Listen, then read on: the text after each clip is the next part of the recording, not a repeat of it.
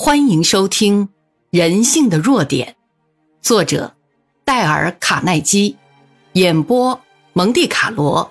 期待您的订阅。第五章：迎合对方的兴趣所在。任何一个去牡蛎湾拜访过罗斯福的人都会对他的渊博的学识感到惊奇。布莱特福是研究罗斯福的权威作家，他说。无论是一个骑士或牧童、外交家还是政客，罗斯福都知道应该跟他聊些什么。这又是怎么回事呢？很简单的答案，他总是会在来访者到来的前一天晚上抽出时间，翻阅他们可能会特别感兴趣的知识。罗斯福就跟其他具有领袖才干的人一样，他知道深入人们心底的最佳途径，就是对那人讲他知道的最多的事物。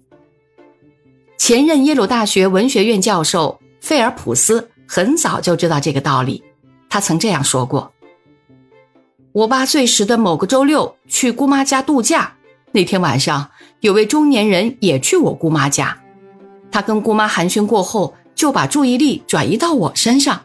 那时我对帆船有极大的兴趣，而那位客人谈到这话题上时，似乎也很感兴趣，我们谈得非常投机。”他走了后，我对姑妈说：“这人真好，他对帆船也极感兴趣。”姑妈告诉我，那位客人是位律师，照说他对帆船方面不会有兴趣的。我问：“可是他又怎么一直说帆船的事儿呢？”姑妈对我说：“ 他是一位有修养的绅士。”他让自己到处受到欢迎，所以才找到了你所感兴趣的话题，陪你谈论帆船。教授又说：“我永远不会忘记姑妈所讲的那些话。”当我在写这一个章节时，我面前有一封来信，是热心于童子军工作的扎里夫先生寄来的。他在信中说。欧洲将要举办童子军夏令营的活动，我需要别人的帮助。我想邀请美国的某家大公司经理赞助我和一位童子军的旅行费用。幸运的是，在我去拜访他前，就听说他曾开出了一张一百万美元的支票，随后又把那张支票作废。后来他把那张支票装裱作为纪念。要知道。这可是一百万美元的支票，所以我走进他办公室的第一件事就是请求让我看看那张支票。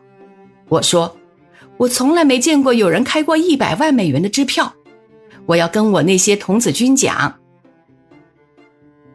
我真的见到过一张一百万美元的支票。”他非常高兴地取出来给我看，我赞叹不已，同时请他告诉我开出这张支票的经过。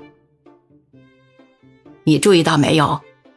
扎利夫先生开始并没有马上谈到童子军的事和他的来意，而只是聊一些对方最感兴趣的事，让对方愿意和他交谈，自然便出现了扎里夫先生下面所说的情况。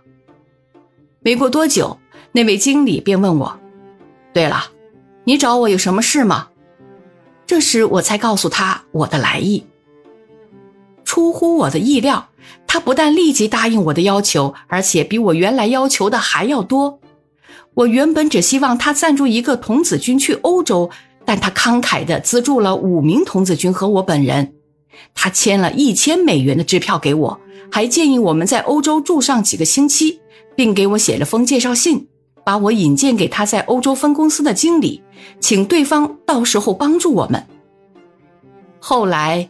当我们到达欧洲的时候，他亲自去巴黎接待我们，带领我们游览全市。最后，他还给几个家境清寒的童子军提供了工作机会。这位大老板现在还尽其所能在资助这个童子军团体。扎里夫先生说：“我明白，如果当时我没有找到他感兴趣的话题让他高兴，那这件事……”不仅不会办得这么容易，可能连十分之一成功的机会都不会有。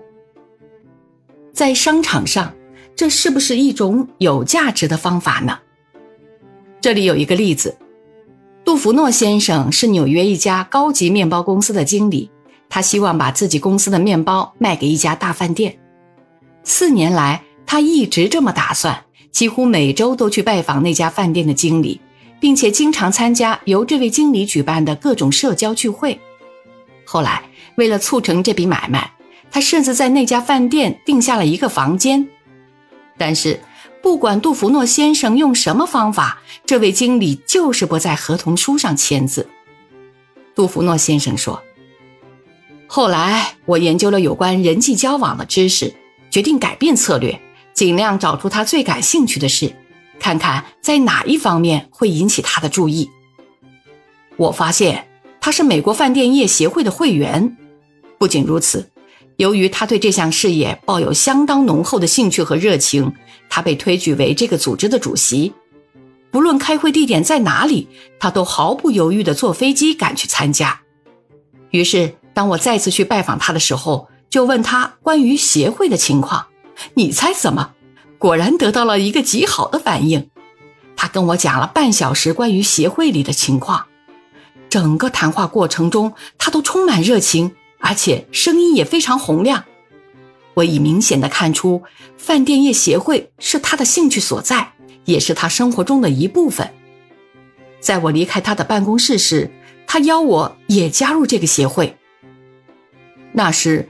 我并没有提起面包的事，但没过几天，我就接到他饭店主管人员的电话，让我把面包的货样和报价单送过去。